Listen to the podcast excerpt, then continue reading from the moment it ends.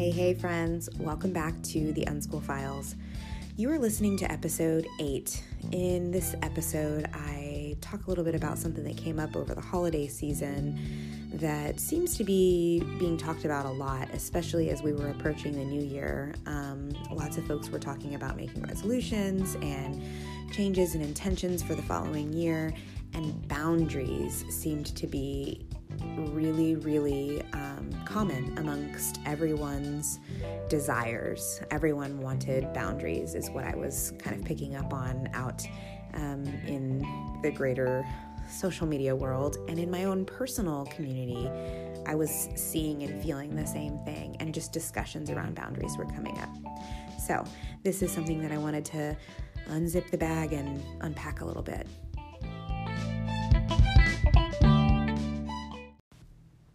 So, if you've pulled your children out of school, or never sent your children to school at all, or maybe you are in that current system and it's not working for you, like a growing number of families, and you are looking for options, and unschooling has come to mind, however, it did, and you realize that you're going to be spending what feels like every waking hour with these people, you may feel really overwhelmed and exhausted just by the thought of it, and you would not be alone. But this is where boundaries come into play, and they are so important for a thriving home of unschoolers or self directed learners. Boundaries help keep order in the family. Um, boundaries hold space for each of the people in the house and for the things that they desire and how they want to experience life and show up in the world. And boundaries honor each other. Every person that is cohabitating with you, those boundaries honor each other because it isn't just one person that is able to have boundaries and the others aren't. It's that it's a conversation about everybody's boundaries. And sometimes they're just small little things that wouldn't otherwise seem like a boundary, but it's an understanding and a mutual respect for space and for belongings, for time and for energy. All of those things should be honored in, in every person. So for us, boundaries show up like a set of family rules, bedtimes, um, some limitations around screen time, as well as some limitations around food because we have one child with a dietary restriction. For the purposes of her body just simply not liking how the dairy treats her, it's difficult um, to have, let's say, for example, a tub of Blue Bell ice cream in the freezer and no sherbet that she could eat, or sorbet rather, because I've actually learned the difference between sherbet and sorbet, and sherbet does have dairy in it. So, for all those listening, if you didn't know, now you do.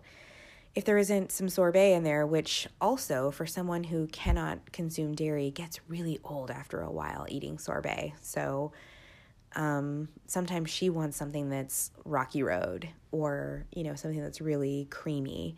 And there are great options out there now, but um, they aren't always accessible or available to everyone. So the conversation around what may be a restriction for someone because of their own biological response to that product has to be talked about because everyone's got to understand that that's really difficult to navigate when you open the refrigerator and there's not a lot of things that you can eat, but there are things that other people could eat. So, that in and of itself is a boundary. Other conversations around food, though, can be really challenging, and even this alone can be challenging when you're trying to raise children who um, should should not have any guilt or shame around eating or food in general. Um, as someone who has struggled with that um, and the idea of a scarcity mindset um, that is carried on with me from childhood, it's very difficult to overcome and it it is not something that I want to place on my children. I don't ever want guilt or shame to be placed around food. But when you have a financial restriction or a dietary restriction, which are both very real conversations in many, many homes, um, nowadays, sometimes you have to have conversations around boundaries with food, and um, those those are challenging ones to have. So I didn't want to say the thing about food without making sure that I added that because that's an important layer, I think, to boundaries or conversations around any kind of boundary or restriction in food, only because of um, psychological effects that it could have later. Um, that I myself have have been able to understand very intimately, and that's the only reason I feel comfortable speaking on it. Um, so, bedtimes also are not one that's very popular. I know that um, bedtimes might feel arbitrary and might feel too restrictive to a unschooling, free school in life, but it doesn't really look how it sounds. It's not exact times or exact set hours. It is largely based on our activity level, what season it is, um, what the weather is like, what we've been eating and also just what phase the moon is in, to be quite honest. Um, bedtimes usually are a natural effect of a boundary that we have in place for a certain amount of time each week, my husband and I taking for ourselves to hang out with children and without children, but to hang out and stay connected because, quite frankly, we're best friends and we've been together for almost two decades, and it's important for us to take that time for each other. And if we didn't, we probably wouldn't um, have been together for this long. So it's something that's naturally always occurred in our relationship. And if it ever slips, it's it's because we get too busy or we get too tired or we get too into whatever it is. But we always try to come back, recenter, have a talk about it, and having an open line of communication that is ever evolving. We are trying to always get better at it, but having that open line of communication about our needs um, and maybe time that we might want with each other is important.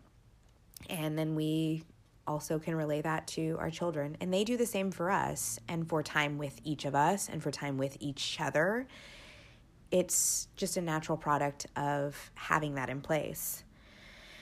So, um, another set of boundaries that's naturally in place or occurs for us is family rules.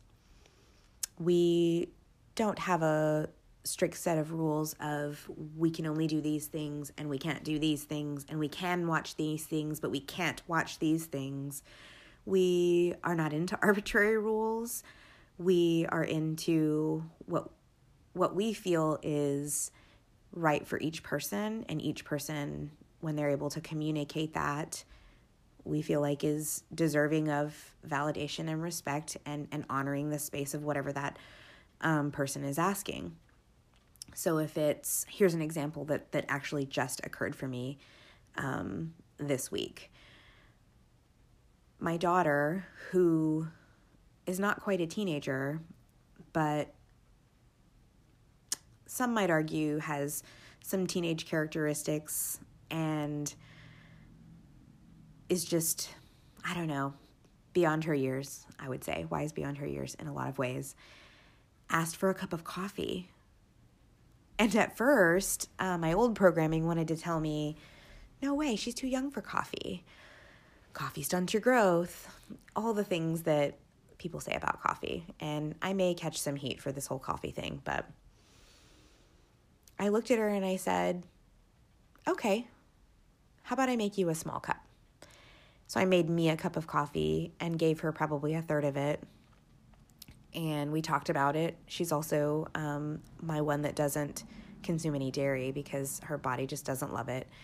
And I said, How do you want to make this? And it occurred to her that most people put milk in their coffee. And we ended up on just black coffee with a tad um, of sugar. And she drank it, and we had a conversation over coffee and a cinnamon roll.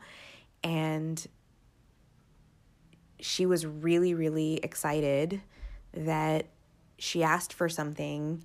she felt like she was responsible enough to have a bit of it and wanted to try it. And I gave her that. And I don't know that she will continue to drink coffee or if she'll want to continue to drink coffee, but we talked a little bit about how it does have caffeine in it. And I am concerned with any consumption of caffeine in large quantities. So that is why the portion is so small and just sort of the relation to the size of her body.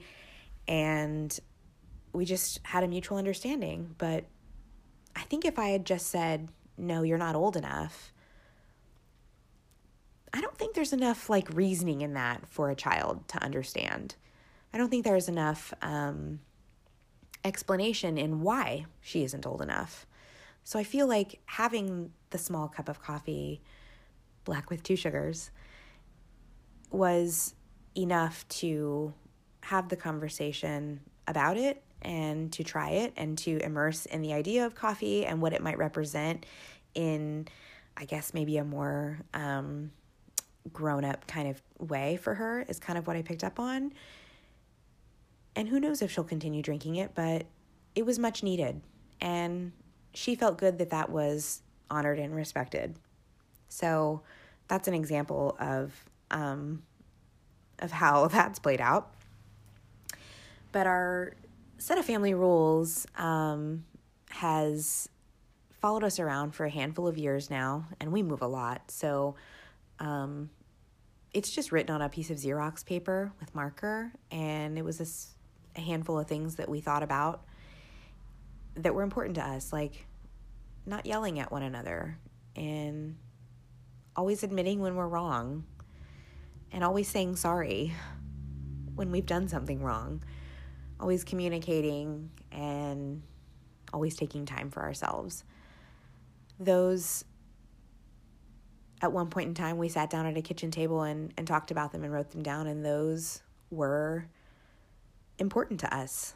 So, those are the things that we try to live by. And those are a natural set of boundaries or parameters for us and our behavior and how we expect to engage with each other. I encourage you to um, to give it a try. Talk about these things with your family. If you didn't hear in the episode, I don't know if it's episode two or three, um, family meetings really help establish these. So I encourage you to sit down and have a have a talk with your family about it and see where everybody's at and if it might work for you.